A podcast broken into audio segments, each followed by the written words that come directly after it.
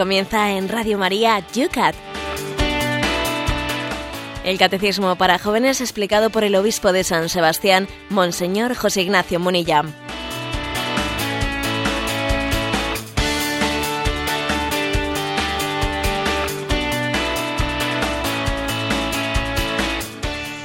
Muy buenos días, querida familia de Radio María.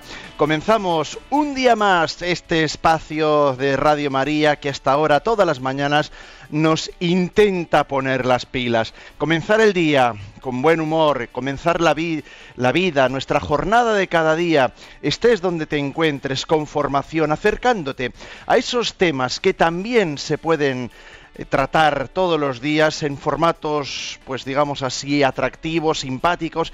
Queremos acercarte las verdades con mayúsculas también para que sean alimento para tu vida espiritual, para tu formación, para poder ser sal, luz en este mundo sembrado entre tantas y tantas confusiones.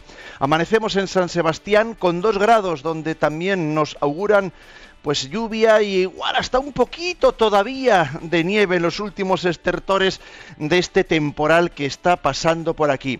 ¿La cosa por Madrid, Cristina? Pues nos levantamos hoy con un día de sol, pero con fresquito, menos un grado. Pero qué fresca te veo, Cristina. José Ignacio, ¿cómo está el tema del cónclave? Que estamos ya en la marcha atrás. Está, esto empieza ya a contar últimos días del pontificado de Benedicto XVI. Sí, ha tenido la delicadeza en estos últimos días nuestro querido Benedicto XVI de publicar un motu propio en el que se da, se da la posibilidad a los cardenales, una vez que ya el pontífice ya no ha fallecido o bien ha renunciado, se da la posibilidad a los cardenales que ellos mismos puedan adelantar eh, la convocatoria del cónclave eh, eh, desde el momento en que comprueben que están ya todos los cardenales en Roma, ¿eh? sin tener que esperar al cumplimiento de unos días determinados. Claro, es de esperar que lógicamente todo el colegio cardenalicio va a estar en Roma pues mañana y pasado que son pues, hay una despedida de Benedicto XVI, lo cual quiere decir que estando todos ya reunidos podrán convocar el conclave pues adelantando los días que hasta ahora no en la legislación estaba previsto. Yo creo que el Papa ha hecho dos cosas, por una parte adaptarse pues a este a la rapidez de este mundo, este mundo pues la verdad es que esta sociedad nuestra, esta sociedad de la comunicación 15 o 20 días de espera se le hacen larguísimos, y no es buena la interinidad, ¿no? Sobre todo con los medios de comunicación eh, anticlericales mm, desgastando.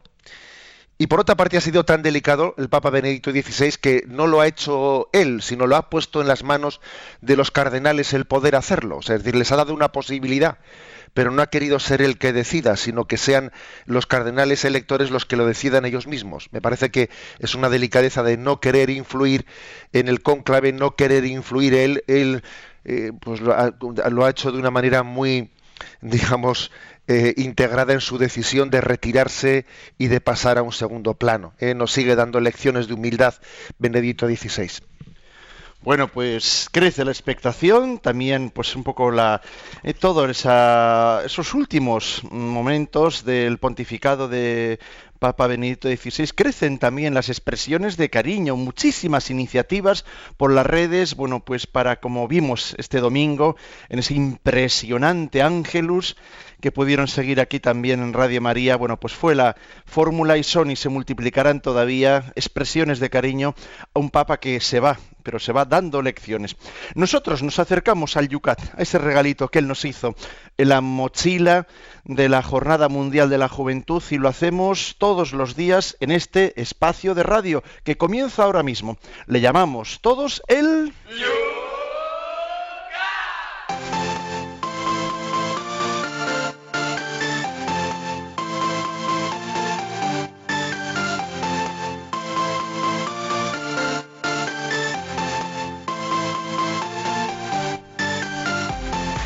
Un espacio que comienza todos los días mirando a la jornada de ayer, esas preguntas que se quedaron en el tintero, que no fueron pocas, por cierto. Comenzamos en torno al punto 227 que ayer comentábamos. Era ¿quién ha instituido el sacramento de la penitencia? El 228, ¿quién puede perdonar los pecados? Seguimos con el sacramento de la penitencia. Y Gracia nos decía, ¿Se ha perdido la dirección espiritual? ¿Por qué cuesta tanto encontrar un buen director espiritual? Bueno, ciertamente no se ha perdido la dirección espiritual, pero es cierto pues que, que hay que buscarla pues con una, una, búsqueda que a veces no, no, es tan sencilla, es un tesoro. Tener un buen acompañamiento espiritual es un tesoro. ¿eh? Y yo digo que para otras cosas ya buscamos, ya nos arreglamos para buscar, yo qué sé, pues para buscar unas vacaciones, ¿eh? buscamos, a, yo que sé, agencias, y, o para comprar un determinado vestido, recorremos tiendas y buscamos y comparamos. Y digo yo que también para buscar un acompañamiento espiritual, si lo valoramos, si verdaderamente lo entendemos que es un tesoro, pues yo creo que tenemos que, mm, que tomarnos nuestro tiempo. Y además creo que el acompañamiento espiritual, pues a veces no hay que buscarlo artificialmente, sino que es que en la propia vida el Señor nos eh, nos lo pone, eh, nos lo pone en el camino. Quizás lo prudente no es eh, ir a una persona directamente y decirle, ¿puede usted llevar mi dirección espiritual? Bueno, podría ser. Pero otra manera más sencilla es que alguien pues vaya, pida un consejo, tenga un encuentro, una consulta, y en la medida que vea que le va, que le va bien, bueno, pues hace otra consulta en otro momento determinado y entonces ya va creando unos vínculos que ya le permiten un poco formalizar una dirección espiritual. ¿eh? O sea, las cosas también se pueden hacer de una manera sencilla, no digamos formal desde el primer momento, sino habiendo tenido unos vínculos primeros que finalmente hacen crecer ¿eh? pues una confianza y derivan ya en una dirección espiritual. Nos pregunta Javier, dice desde Albacete, ¿Cuánto hay de pecado en aquellos actos que se cometen por debilidad, pero que finalmente se vencen, como robar un par de billetes, pero finalmente devolverlos antes de que se dé cuenta el dueño? ¿Cómo empezar a ojear mm, como empezar a ojear material impuro, pero finalmente apartarlo de nosotros, o como degustar un postre que nos encanta escondidas, pero finalmente compartirlo con los demás. ¿Podría enmarcarse dentro de los pecados veniales o mortales? Nos dice. Bueno, yo creo que no hay que caer en las casuísticas. ¿eh? O sea, no es bueno que uno diga, a ver, he, cogido, pues ha puesto aquí unos ejemplos muy claros, ¿no? Eh, Javier dice, uno ha cogido dos, dos, billetes, pero se arrepiente y antes de que el dueño de los billetes se dé cuenta los vuelve a poner en la cartera. Entonces, como he tenido un arrepentimiento, a ver qué, qué, qué, gravedad ha tenido lo que he hecho. A ver, yo creo que no hay que caer en la, en la casuística. Entonces, esto ha sido venial, no ha sido obviamente quien, quien tiene ese grado ¿no? pues de, dubitación, etcétera, pues muestra que su, eh, que su consentimiento y su, pues, no, no, es pleno. Pero a mí me parece que lo importante eh, es que abordemos los problemas morales sin caer en las casuísticas, sino más bien yendo a los problemas de fondo. Posiblemente quien proceda de esta manera que describe Javier, pues le falta serenidad, eh, le falta paz. Pues puede tener un punto de, ¿eh? pues digamos, de, de, ansiedad que, que, le falte, que le falte controlar. ¿eh? Yo creo que es mejor, es mejor ir al, a la raíz de los problemas, ¿eh? en vez de estar un poco desgastándonos en, en, la casuística, en decir, a ver cómo describo esto, uno en el sacramento de la confesión, pues abre su corazón humilde y sencillamente e intenta, ¿eh? e intenta no tanto cat catalogar y clasificar las cosas, no, las pone en presencia de Dios como están, con humildad, e intenta ir a la raíz de las cuestiones, ¿no? Intentar en la raíz, eh, ver, dónde está ¿no? pues nuestra, el origen ¿no? pues de, de, de nuestras debilidades. Nos dice Angelines, acabo de escuchar que debemos buscar el perdón cara a cara. Y es eso lo que a mí más me satisface, esa expresión en el sentido literal de la palabra.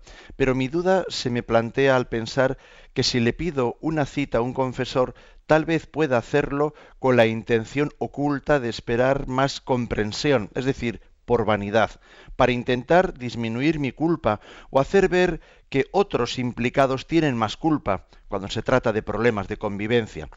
Admiro esa humildad de algunas comunidades religiosas que manifiestan sus culpas delante de las hermanas, que hemos visto en alguna película. A mí creo me falta humildad, pero me encanta poder confiar en alguien para buscar el perdón y la comprensión, nos dice. Bueno, a mí lo que, lo que pregunta Angelines me recuerda un poco esa anécdota que se cuenta de San Bernardo, que se cuenta de San Bernardo, que bueno, pues él salía, salía a predicar por las calles y entonces, pues el demonio le empieza a decir, claro, ahora tú vas a salir a predicar y te pondrás en una esquina, predicarás, como además tú pues, eh, pues tienes facilidad de expresión, pues la gente te, te aplaudirá o la gente dirá, mira qué santo, mira qué bien habla, mira cómo predica, y entonces todo el mundo hablará bien de ti, tú lo haces por vanidad, tú lo haces para quedar bien, tú lo haces... Y entonces San Bernardo, dándose cuenta de que el demonio le estaba tentando, se vuelve y le dice al demonio, ni por ti lo comencé, ni por ti lo voy a dejar de hacer. ¿eh? O sea, es decir, que a veces somos tentados de las dos cosas. Primero de no hacerlo, y si lo hago es que lo hago por vanidad. A ver, si es que eh, tenemos que ser sencillos en la manera de hacer las cosas, ¿no? Sin permitir que seamos... ¿eh? Es bueno de vez en cuando hacer como una eh, purificación de nuestra intención, buscar la rectitud de intención hago esto porque intento ¿no? pues ser transparente delante de Dios. Pero como le empecemos a, dar cabida dentro de nosotros a, esa especie de tortura eh, escrupulosa de que lo hago porque busco la vanidad, lo hago porque nos podemos buscar un lío del cual no sacamos absolutamente nada claro. Viene bien rectificar la intención, ponernos delante de Dios, pero una vez que hacemos las cosas no hay que permitir que nuestra mente esté torturándonos si lo he hecho por vanidad, si no lo he hecho, si lo he hecho queriendo ser más claro, más transparente. ¿Me explico? ¿eh? Creo que em, hay que ser sencillos, ¿eh? sencillos y una vez que hemos hecho las cosas, eh, buscar la rectitud de intención, pero no darle más vueltas de las debidas. En un correo electrónico de forma anónima nos pregunta un oyente, buenos días, quería preguntarles que si después de una confesión no sales reconfortada, porque los sacerdotes también son limitados y en este caso no me sentí comprendida, ¿sería conveniente volver a confesarse otra vez? Vamos a ver, yo creo que la confesión es la confesión ¿eh? y la dirección espiritual es otra cosa. Entonces la confesión busca el perdón de los pecados. Entonces si yo he ido, ¿no? Eh, buscando ese, ese perdón de Dios y me han dado eh, pues, eh, la, absolución de los pecados, no hay que darle más vueltas al asunto. Mm. Es que las palabras que me ha dicho, no sé si me he sentido reconfortado o no reconfortado. A ver, que es que lo principal del sacramento de la confesión es recibir el perdón de los pecados el hecho de que las palabras que me han dicho no me he sentido identificado con ellas, entonces a ver si voy a donde otro que me diga una palabra que me reconforte más. No, buscamos el buscamos en la iglesia, en el sacramento de la penitencia, buscamos una mediación para el perdón de los pecados. No se trata de buscar un, pues un, un, hombre que me diga unas palabras que me reconforten psicológicamente. ¿Me explico? ¿eh? Entonces yo creo que hay que actuar en la fe. Mis pecados, ¿no? pues la Iglesia los ha perdonado y, adelante, ¿no? Y no le damos más vueltas. Desde La Coruña, Isidro dice, yo no soy joven, tengo 56 años, pero tengo el atrevimiento de hacer una curiosa pregunta. Este domingo en misa, al rezar el credo, me percaté de algo en lo que no había caído nunca. Resulta que al ir desgranando todas y cada una de las verdades en que debemos creer, me di cuenta que en el credo no se menciona creo en la Sagrada Escritura. En cambio, sí se menciona el perdón de los pecados. A ver, monseñor, ¿qué puede, me puede sacar de dudas? Dice. A ver, eh, creo en la Sagrada Eucaristía, preguntaba él. ¿eh? Tú creo que has, leído Sagrada Escritura. Creo, él, sí, él dice que, que por qué no dice creo en la Sagrada Eucaristía y sí dice ¿eh? creo en el perdón de los pecados. Vamos a ver, yo creo que para empezar, eh, hay dos credos, ¿no? El credo apostólico y el credo niceno, el corto y el largo, como decimos popularmente. explícitamente, en los dos credos, el único sacramento que aparece es el bautismo. Confieso un bautismo para la remisión de los pecados, dice el credo niceno.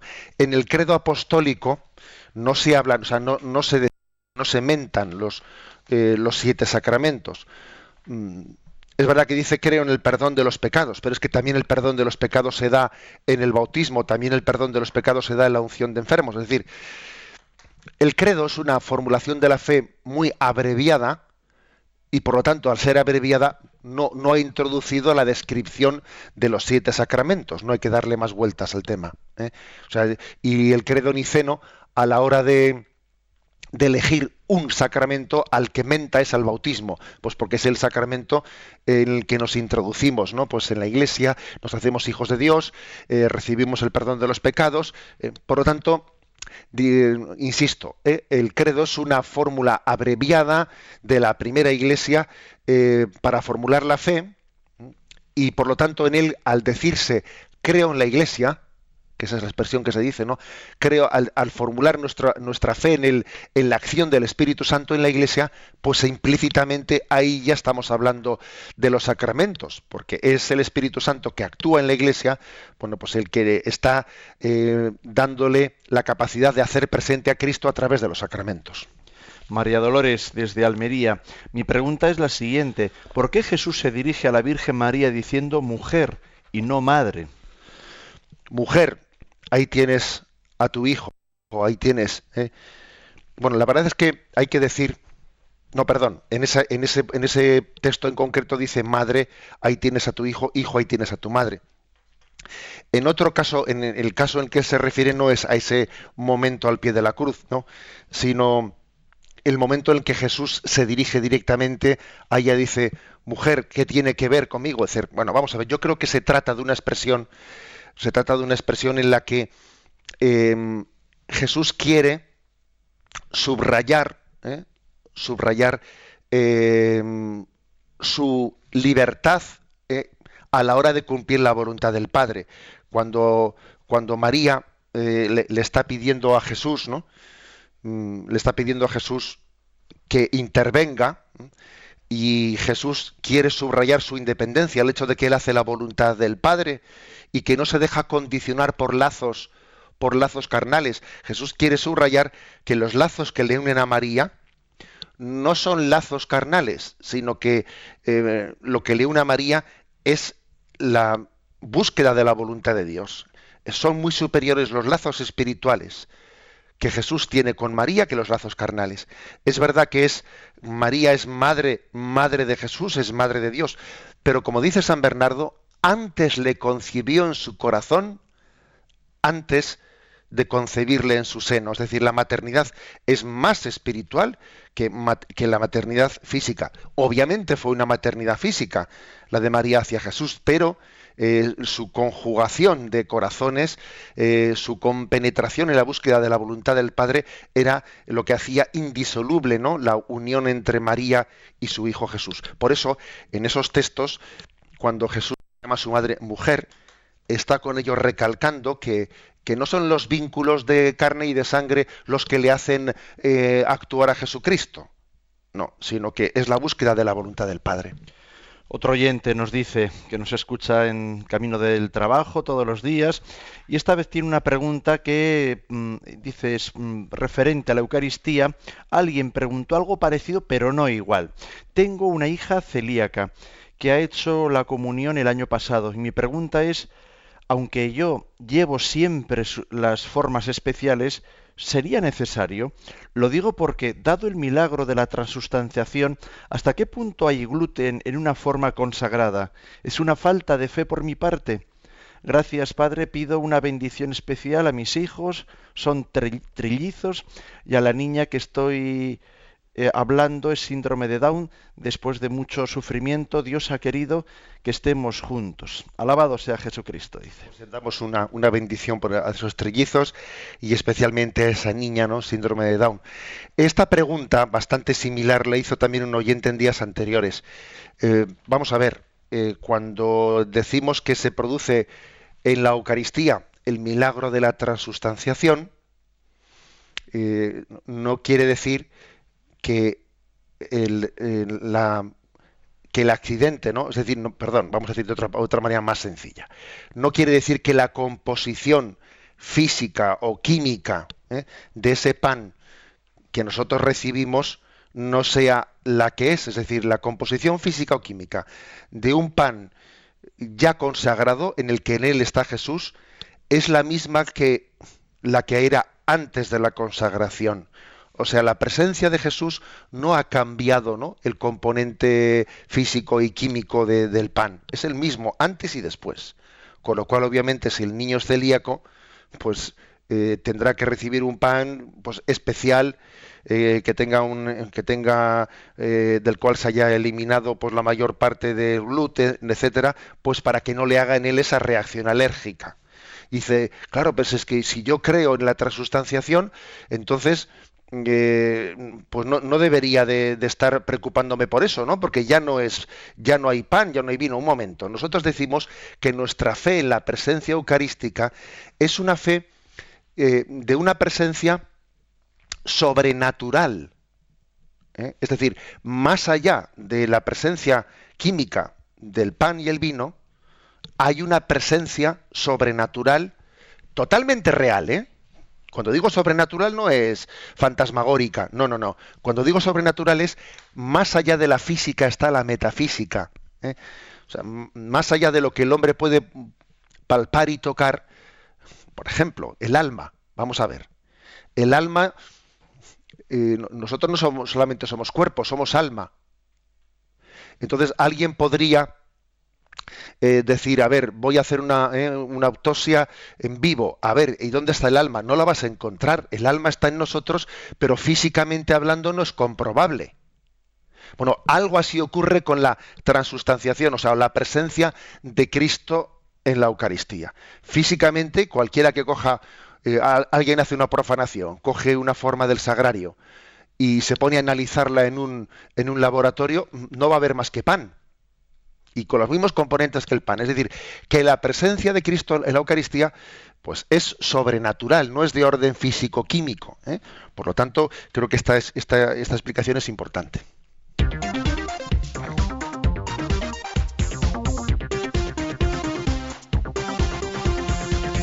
Son las 8 y 22 minutos, 7 y 22 minutos en las Islas Canarias. Sintonizas en Radio María en el programa UCAT. Comenzamos con el primer punto del día de hoy, la explicación del 229. ¿Por qué? ¿Qué hace que un hombre esté dispuesto al arrepentimiento? Desde el examen de la culpa personal surge el deseo de mejorar. Esto se llama arrepentimiento. Se produce cuando vemos la contradicción entre el amor de Dios y nuestro pecado. Entonces nos llenamos del dolor, de dolor por nuestros pecados. Nos, nos, decidimos a cambiar nuestra vida y ponemos toda nuestra confianza en el auxilio de Dios. Con frecuencia se oculta la realidad del pecado. Algunos creen incluso que contra los sentimientos de culpa sencillamente solo hay que tomar medidas psicológicas. Pero los verdaderos sentimientos de culpa son importantes. Es como en los coches cuando el velocímetro señala que se ha superado el límite de velocidad. No es culpable el velocímetro, sino el conductor. Cuanto más nos acercamos a Dios, que es todo luz, tanto más claramente salen a la luz nuestras sombras. Pero Dios no es una luz que quema, sino una, luz que cura. Por eso el arrepentimiento nos impulsa a avanzar hacia la luz en la que somos completamente curados. Bueno, pues el Yucat, con sus eh, formas tan directas de hablarnos, aquí hace una, una descripción primera de cómo el sacramento de la penitencia en realidad ya ha comenzado antes de que uno, uno se acerque eh, al, al, sacerdote a confesar sus pecados. Ya ha comenzado anteriormente. Decíamos en algún programa anterior, recordábamos, pues el hecho de que eh, el sacramento de la penitencia tiene todo un itinerario, ¿eh? que comienza con examen de conciencia, dolor de los pecados, propósito de confesar los pecados al sacerdote y cumplir la penitencia, esos cinco puntos, ¿no? Em, y en ese, en ese, digamos, itinerario, el primer punto, ese examen de conciencia, lo que aquí dice, pues que es una, una especie de mm, ponernos delante de Dios y en el contraste de ver la pureza de Dios, su santidad, su bondad y vernos a nosotros mismos, pues es cuando surge una llamada a la transformación. Aquí hay una cita de la Beata Teresa de Calcuta que dice, algunos santos se han calificado a sí mismos de grandes criminales, porque contemplaban a Dios, se miraban a sí mismos y veían la diferencia. dice la Madre Teresa de Calcuta. Claro, uno llama la atención que ella, una mujer como la Madre Teresa de Calcuta, se considerase a sí misma pecadora y además tuviese un sentimiento de, ser, eh, lo sabemos por su diario espiritual, ¿no? que tuviese esa noche oscura en la que ella se veía totalmente pecadora y en la que ella le parecía que era tan pecadora que no podía salvarse. Y entonces dice, madre mía, pues si la Madre Teresa de Calcuta, una mujer tan santa, ella se veía tan pecadora que no podía salvarse, entonces nosotros, entonces nosotros, claro, uno puede inmediatamente razonar de esta manera, ¿no? Pero es que mira, la conciencia de pecado que tiene uno muchas veces no depende tanto de los pecados objetivos que has hecho, suele depender mucho más del grado de experiencia de Dios que tengas. Cuanto más experiencia tengas de Dios, más pecador te ves pero al mismo tiempo tienes mucha más esperanza de santidad, las dos cosas. Te ves más pecador, pero también al mismo tiempo ves más los dones de Dios y ves más la llamada que Él te hace a la santidad. Las dos cosas son verdad. El famoso ejemplo de, de Santa Teresa de Jesús, ¿no? que tiene un ejemplo que es eh, pues muy, eh, yo diría, muy intuitivo. Dice ella que estando una habitación eh, en penumbra, pues uno llega allí, ¿no? Y dice, mira, aquí hay una mesa que está limpia, pero abriendo la ventana, abriendo el balcón, entra la luz del sol y entonces uno ve el polvo que hay eh, encima de la mesa. Dice, mira qué polvo hay. Hay ahora, hombre, ahora estaba antes también. Lo que pasa es que hasta que no has abierto el balcón, no ha entrado la luz y, tú no veías lo que había. ¿eh? Algo así pasa en nuestra conciencia, en nuestra vida. Que es que el asunto no está en que haya o no haya pecado, no, el asunto está en que haya o no haya luz para verlo. Por eso esta es la clave. ¿eh? La clave está en, en que el examen de conciencia es proporcional al grado de presencia de Dios. Un examen de conciencia requiere, antes que nada, no una introspección en la que a mí me den, ¿eh? pues eso, voy a, que, voy a hacer una, una especie de examen en el que yo haga un análisis, ¿eh? un psicoanálisis de toda mi vida. Voy a psicoanalizar mi vida. Que no, que eso no tiene que ver nada con un examen de conciencia. Nosotros no estamos psicoanalizando nuestra vida. Estamos, estamos poniéndonos en presencia de Dios y a la luz de su mirada, pues las cosas las vemos mucho más claras. A la luz de su mirada. ¿eh? Bueno, este es, este es, eh, yo creo que yo diría que es la, intuición básica, ¿no? De lo que dice aquí. El Yuca dice un ejemplo así provocativo. Que alguno, alguno por ahí dice, claro, es que esto del pecado, esto del pecado ha sido pues porque nos han educado, eh, nos han educado eh, con una educación represiva, represora, no hagas esto, no hagas lo otro, de manera que luego te entran remordimientos, eh, pues porque no te han educado en la libertad, ¿no? en que uno sea espontáneo y haga lo que tenga que hacer, y como dice por ahí la gente, no, yo no me arrepiento de nada, porque en la vida todo hay que experimentarlo, y todo no sé qué, y todo no sé cuántos, ¿no? Y aquí dice algo graciosillo, el Yucat. Dice, es como en los coches. Cuando el velocímetro señala que se ha superado el límite de velocidad, no es culpable el velocímetro, sino el conductor. O sea, vamos a ver, no echemos la culpa a la educación represora. No sé. Oiga, el problema está en que el coche eh, ha corrido donde no debía de correr. Ahora no le eche usted la culpa al velocímetro. Eche la culpa al chofer. Es que tenemos una tendencia muy grande a intentar, no, bueno, pues escaquearnos siempre de las responsabilidades. ¿eh? Es que la educación represora hace que después tengamos sentimientos de culpa. Mira, es que eh, el sentimiento de culpa es algo tan connatural como la propia conciencia. Es que la conciencia existe. Es que la conciencia existe. Es que el hombre responde de sus actos. Es que la conciencia es la capacidad que, existe en nosotros incluso de desaprobarnos a nosotros mismos. Existe la posibilidad de que el, hombre se desapruebe a sí mismo, ¿sí? Y eso no es motivo de que alguien a mí me haya interiormente metido una, eh, una programación religiosa. No, es que la conciencia, en el fondo, es, una, es un deber, un deber moral que está por encima de mi conveniencia, que está por encima de mi apetencia. Yo he podido hacer lo que me apetece, he podido hacer eh, lo que en un momento determinado, ¿no? Pues eh, me convenía egoístamente, pero yo sé que he obrado mal. Entonces, digamos, existe una instancia en nosotros, existe una instancia que le llamamos conciencia que no coincide con mi apetencia, no es otra cosa. El deber ser, ¿eh? el deber ser, que los creyentes, los creyentes, pues identificamos, ¿no? Esa conciencia, ese órgano natural, digamos, ¿no? Que es la conciencia, la identificamos como una presencia oculta de Dios ¿eh? como una, eh, una, ley natural que Dios ha inscrito en, en, nosotros, ¿no? Lo identificamos así. Los que no sean creyentes, ellos sabrán cómo, cómo explican ¿no? la existencia de una conciencia que es capaz de aprobar o reprobar. Eh, alguien decía que la conciencia es como una abeja. Trátala bien y te dará miel. Y si la tratas mal, te clavará el aguijón. ¿eh? Bueno, pues algo así. Pero nosotros, desde luego, las abejas no se dejan manipular, ¿eh? Manipular no se dejan. O sea, es decir, o, actuamos conforme a la naturaleza y ellas cumplen su función y son dulces, o de lo contrario, pues nos claven el aguijón porque estamos abusando y no estamos respetando ese orden natural que Dios ha puesto en nosotros.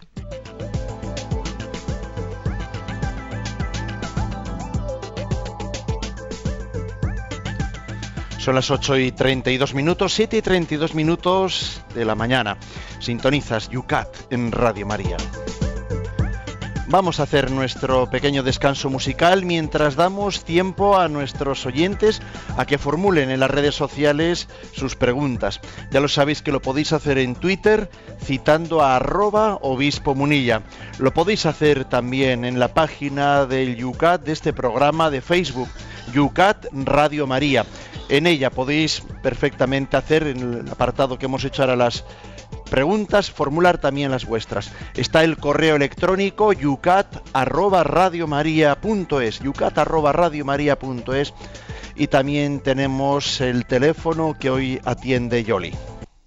Para participar en directo 91 153 8550 91 153 8550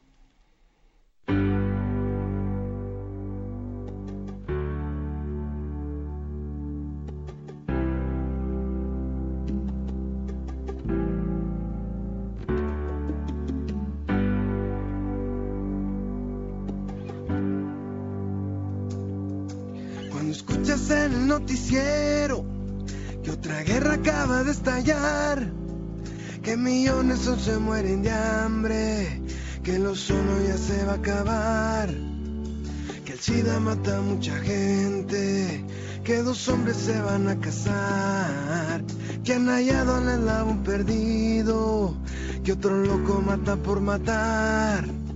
Necesitas entender que hay alguien que no quiere ver el mundo igual, que no quiere ver correr más sangre, que el racismo pueda derramar. Necesitas entender que hay alguien que su vida vino a derramar, que no quiere ver más en la calle a los niños sin mamá y papá. Hay una esperanza para el mundo hoy, hay una esperanza para el mundo hoy es una luz que puede olvidar medio de cualquier oscuridad. Hay una esperanza para el mundo hoy. Hay una esperanza para el mundo hoy.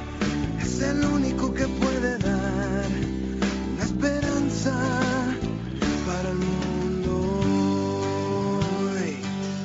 En un muy pequeño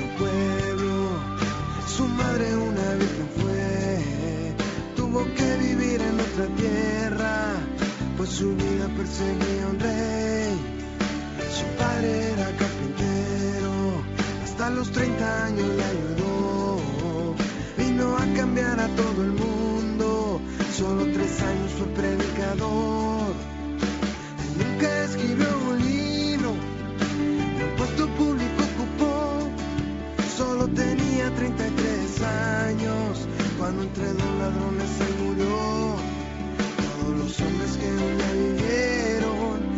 los hombres que un día ejércitos vendrán, nunca cambiarán a este mundo como esta vida la humanidad. Hay una esperanza para el mundo hoy, hay una esperanza para el mundo hoy. Es una luz que puede brillar en medio de cualquier oscuridad. Hay una esperanza para el mundo hoy, hay una esperanza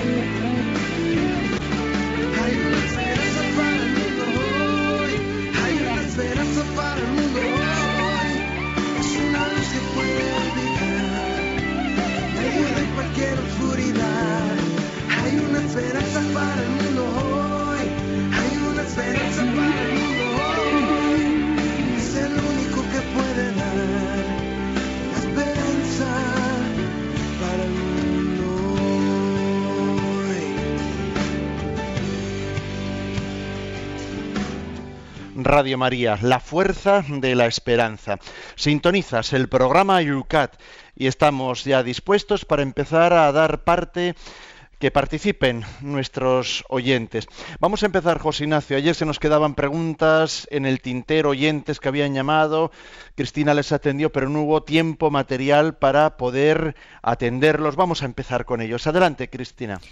Buenos días, pues tenemos una llamada de ayer de Nelly de Asturias. Ella tendría dos preguntas. La primera era que si la confesión que se realiza cuando los sacerdotes se quedan colocados ah, en la zona del altar y cada uno va acercándose y se le da la absolución, pues eh, si es correcta y que bueno, pues qué beneficios tiene en la persona, un poco que aclarase eso.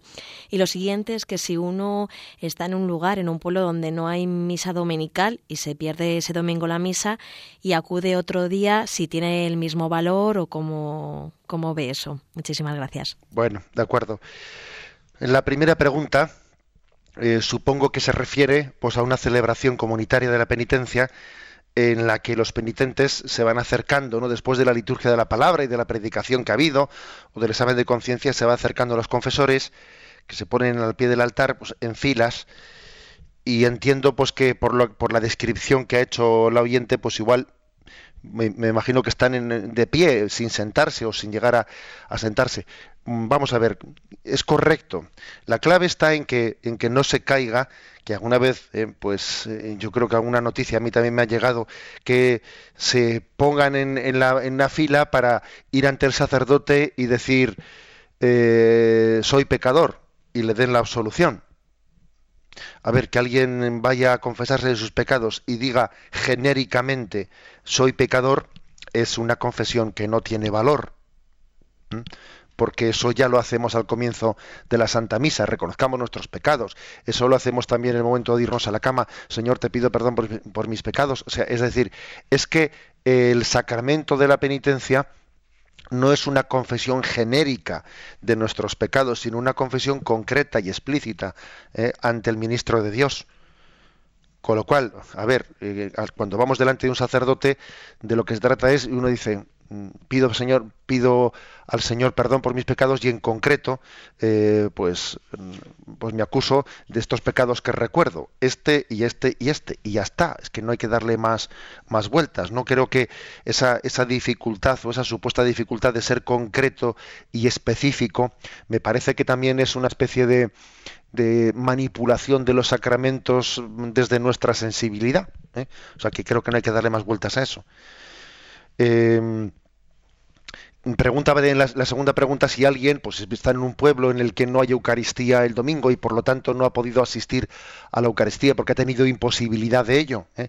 y luego asiste otro día otro día pues evidentemente bendito sea Dios o sea que es que quiero decir que los preceptos de la Iglesia Son preceptos que siempre la Iglesia eh, los, los ha puesto haciendo la salvedad, haciendo el matiz, que siempre y cuando eh, pues no haya una imposibilidad de, ello, pero imaginémonos que una persona no puede asistir el domingo a la Santa Misa. ¿Qué es mejor? Pues que mm, eh, tiene obligación de asistir entre semana.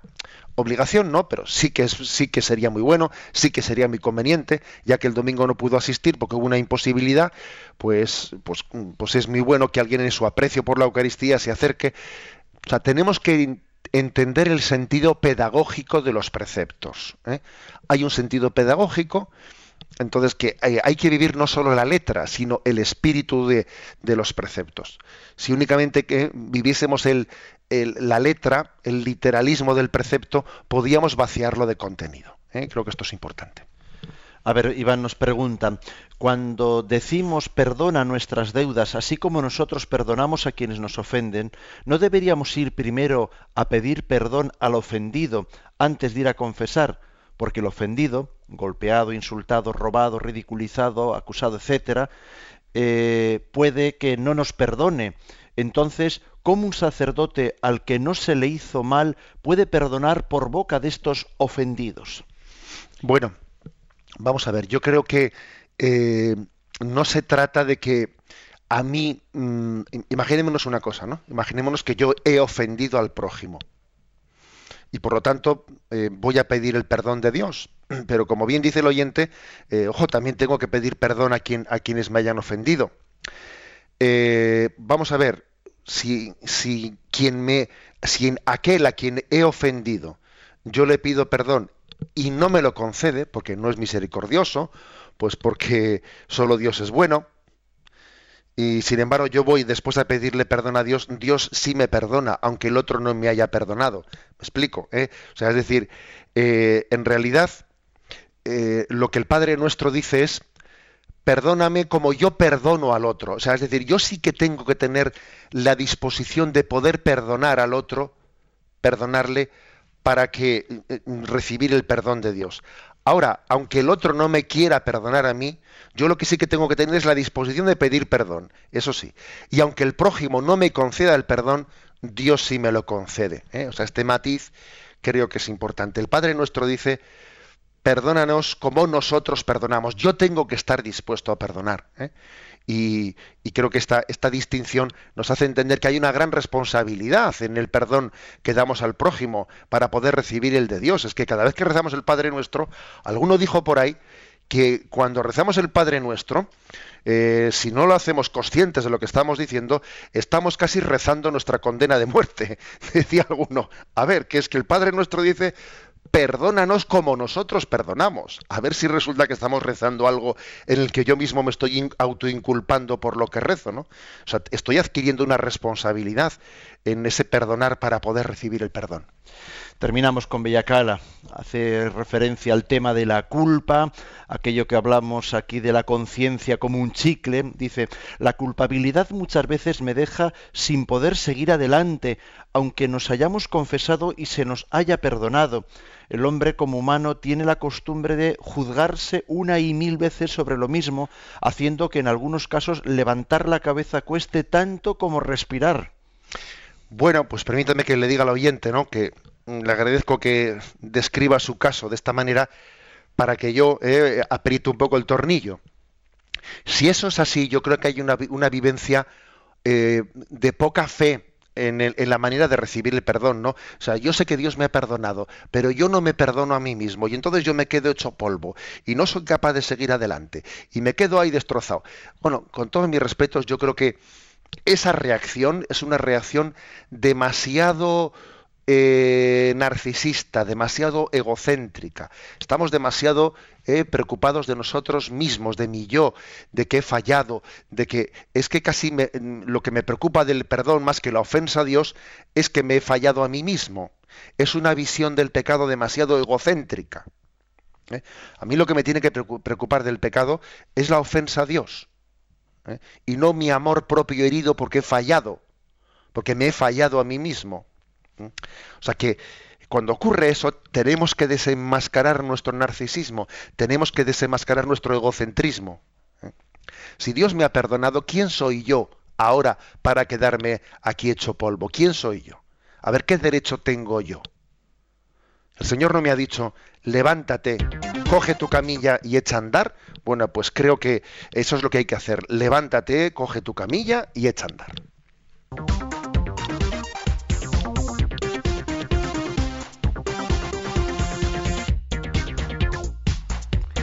Vamos adelante cuando son las 8 y 45, 7 y 45 minutos en las Islas Canarias. Pregunta 230 del Yucat. ¿Qué es la penitencia? La penitencia es la reparación de una injusticia cometida. La penitencia no debe darse solo en la mente, sino que debe de expresarse en obras de misericordia y en compromiso con los demás. También con la oración, el ayuno y la ayuda material y espiritual a los pobres se hace penitencia. Con frecuencia se entiende mal la penitencia. No tiene nada que ver con maltratarse o con los escrúpulos. La penitencia no es estar dando vueltas sobre lo mala persona que soy. La penitencia nos libera y nos anima a empezar de nuevo. Bueno, mm, aquí se habla de la penitencia pero no como el sacramento de la penitencia, sino como la virtud de la penitencia, ¿no? que es como una reparación de la injusticia cometida. Tenemos que ser penitentes, ¿eh? penitentes, que quiere decir, tenemos que estar, de alguna manera, eh, siempre eh, reparando nuestro pecado. Hay dos caminos para llegar a Dios, el camino de la inocencia y el camino de la penitencia. El camino de la inocencia fue el camino de la Virgen María. Y, a nosotros obviamente el camino de la inocencia lo perdimos y entonces tenemos que llegar a donde María llegó a través del camino de la penitencia, es decir, de una purificación, de una reparación de, del mal cometido en nuestra vida. Ese, la virtud de la penitencia tiene un momento, o sea, tiene un lugar privilegiado, que es el sacramento de la penitencia. Pero no solamente en el sacramento de la penitencia, es decir, la, eh, virtud de la penitencia tenemos que ejercerla en toda nuestra vida, ¿no? Intentando reparar el mal que hemos, que hemos hecho. ¿eh? intentando pensar correctamente y cambiando nuestra forma de pensar, adecuándola al Evangelio. Intentando también purificar nuestras obras, ¿no? Pues por ejemplo diciendo, a ver, eh, dice aquí, en el ejercicio de las obras de misericordia, donde haya egoísmo, que yo ponga amor. Voy a hacer obras de caridad reparando mis obras egoístas. Si yo pues he tenido una tendencia a buscarme a mí mismo y a pensar solo en mí, bueno, pues voy a voy a hacer penitencia, es decir, voy a corregir, voy a purificar entonces, pues bueno, voy a visitar los ancianos en el geriátrico, voy a, he sido un egoísta, voy a intentar reparar, ¿no? Reparar con los actos de, la vida. Eh, dice aquí el Yucat que la penitencia tiene mala prensa, porque a veces ha dicho, bueno, pues fíjate, sale caro, porque se ha ridiculizado, se ha, muchas veces mm, eh, se ha referido a alguna cuestión un poco morbosa puntual.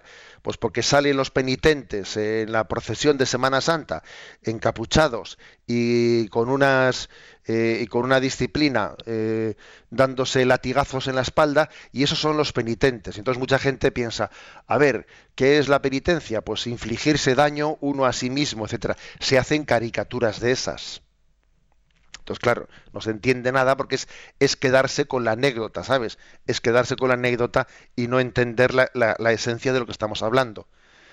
Es cierto que la penitencia, la manera de expresarla, pues tenemos que intentar mm, que sea, toda, o sea, todo nuestro ser ¿eh? el que sea penitente y no únicamente una penitencia abstracta en mi mente, sino también corporalmente. Pues por ejemplo, cuando uno hace penitencia comiendo, en la comida, o cuando uno hace penitencia, pues diciendo, pues yo qué sé, pues en cuaresma eh, no me voy a, no voy a fumar, en cuaresma no me voy a sentar en el sillón ese cómodo que a mí me gusta tanto, llegar a casa y allí posala, ¿no? O sea, el hecho de que alguien también, eh, de, que, de que se nos aconseje que la penitencia eh, también abarque los aspectos corporales y no meramente los espirituales, sino que también abarque los aspectos corporales, tiene una razón de ser. Y es que el ser humano es una unidad. Es una unidad corporal y espiritual al mismo tiempo. Que, de manera que pretender hacer una, una, penitencia, digamos, abstracta, que no se concrete, que no se encarne, pues en, en, en los aspectos más materiales de la vida, pues es un poco engañarnos a nosotros mismos, porque, porque es así. La penitencia también, lo lógico es que se traduzca en el control de nuestros impulsos, pues, eh, pues con la comida, eh, con el ejercicio de, de, vamos, con todas las incitaciones que nos hace la sociedad del bienestar, que la sociedad del bienestar se caracteriza pues por tener el hedonismo como, eh, como una especie de reclamo, máximo placer con el mínimo esfuerzo. ¿eh? Ese sería yo creo que casi un lema de esta sociedad hedonista. Máximo placer con el mínimo esfuerzo. Y obviamente la virtud de la penitencia nos tiene que liberar de, esas, de, esa, ¿eh? de ese falso reclamo. Tiene que ser liberadora. Y la libertad tiene un precio. La libertad tiene un precio que supone una, lucha, una lucha interior, una lucha de, eh, del hombre penitente del hombre penitente que quiere vivir espiritualmente y no carnalmente. Y para poder vivir espiritualmente y no carnalmente, pues la virtud de la penitencia nos lleva al combate. ¿eh? Por eso dice, la penitencia nos libera y nos anima a empezar de nuevo. Una cita de San Francisco de Sales que viene aquí. Dios valora tanto la penitencia que la más nimia de las penitencias del mundo, si es auténtica, le hace olvidar cualquier tipo de pecado. De modo que incluso a los demonios se les perdonarían las culpas si pudieran tener arrepentimiento. ¿eh? Dice San Francisco de Sales, si pudieran tener arrepentimiento, porque quizás en, la esencia de un demonio, de un ángel, precisamente está en que eh, es incapaz de poder arrepentirse, a diferencia de los humanos, ¿no? que tenemos esa capacidad de arrepentimiento. Bueno, eh, a mí me parece que de la cita de San Francisco de Sales, lo más interesante es esto de eh, las penitencias en las cosas pequeñas, en las cosas nimias. A mí esto me parece muy importante, porque puede ocurrir que alguien haga unas obras externas muy llamativas en público. Pues eso, voy a hacer una procesión en la que vaya descalzo y tal, tal, tal, ¿no? Y sin embargo luego privadamente, eh, cuando ya no hay ninguna cámara ni, nadie le está observando, pues tenga una gran incapacidad de ofrecerle al Señor renuncias pequeñitas y concretas, pues con la comida, con esto, con lo otro. ¿eh? A esto hay que estar muy atentos. Cuando tenemos prontitud para penitencias muy públicas que de la cual los demás van a tener noticia y sin embargo no ejercemos la penitencia así en lo oculto, eh, ojo, ahí se nos tienen que encender las luces rojas se tienen que disparar las alarmas porque algo está fallando. Jesús dice, tu Padre que ve en lo secreto, o sea, la penitencia tiene que tener esta característica, ¿no? que está realizada en secreto y ante la presencia de Dios. Que no quiere decir que no puede haber alguna penitencia pública, ojo, no quiere decir eso, pero que la penitencia pública puede ser un testimonio ante los demás que para que sea auténtico tiene que ser expresión de una vida penitente y ordinariamente penitente, no, no un escaparate que, que está ocultando la realidad falsa de una vida que no es penitente.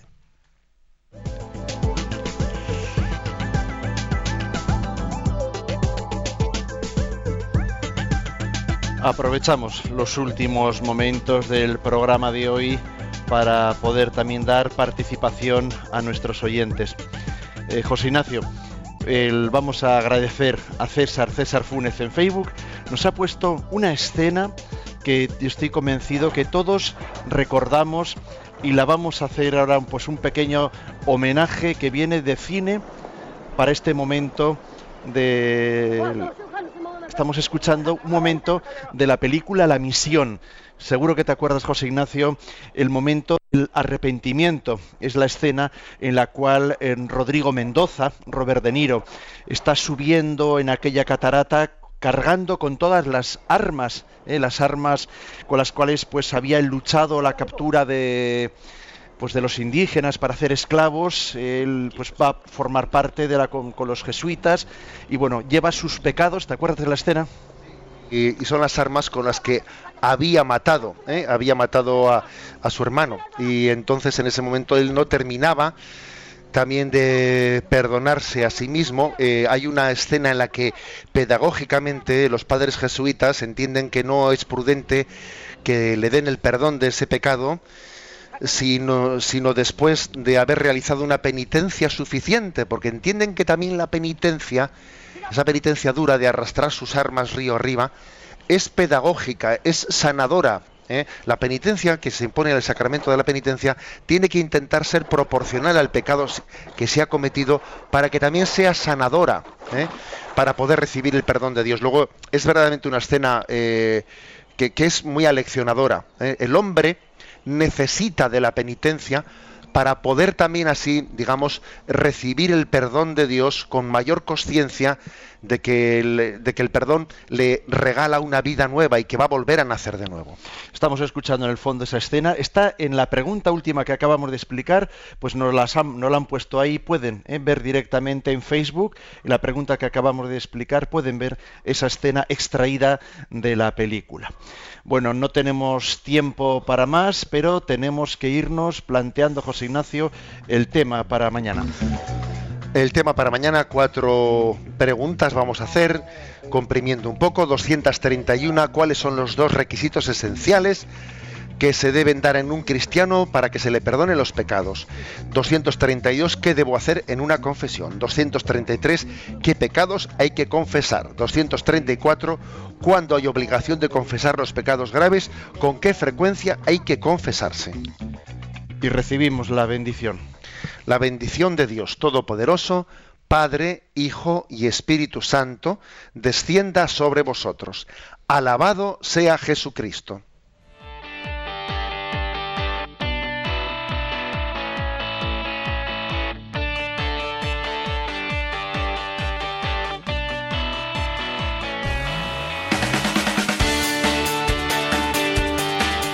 Y así finaliza en Radio María Yucat un programa dirigido por el obispo de San Sebastián, Monseñor José Ignacio Monilla.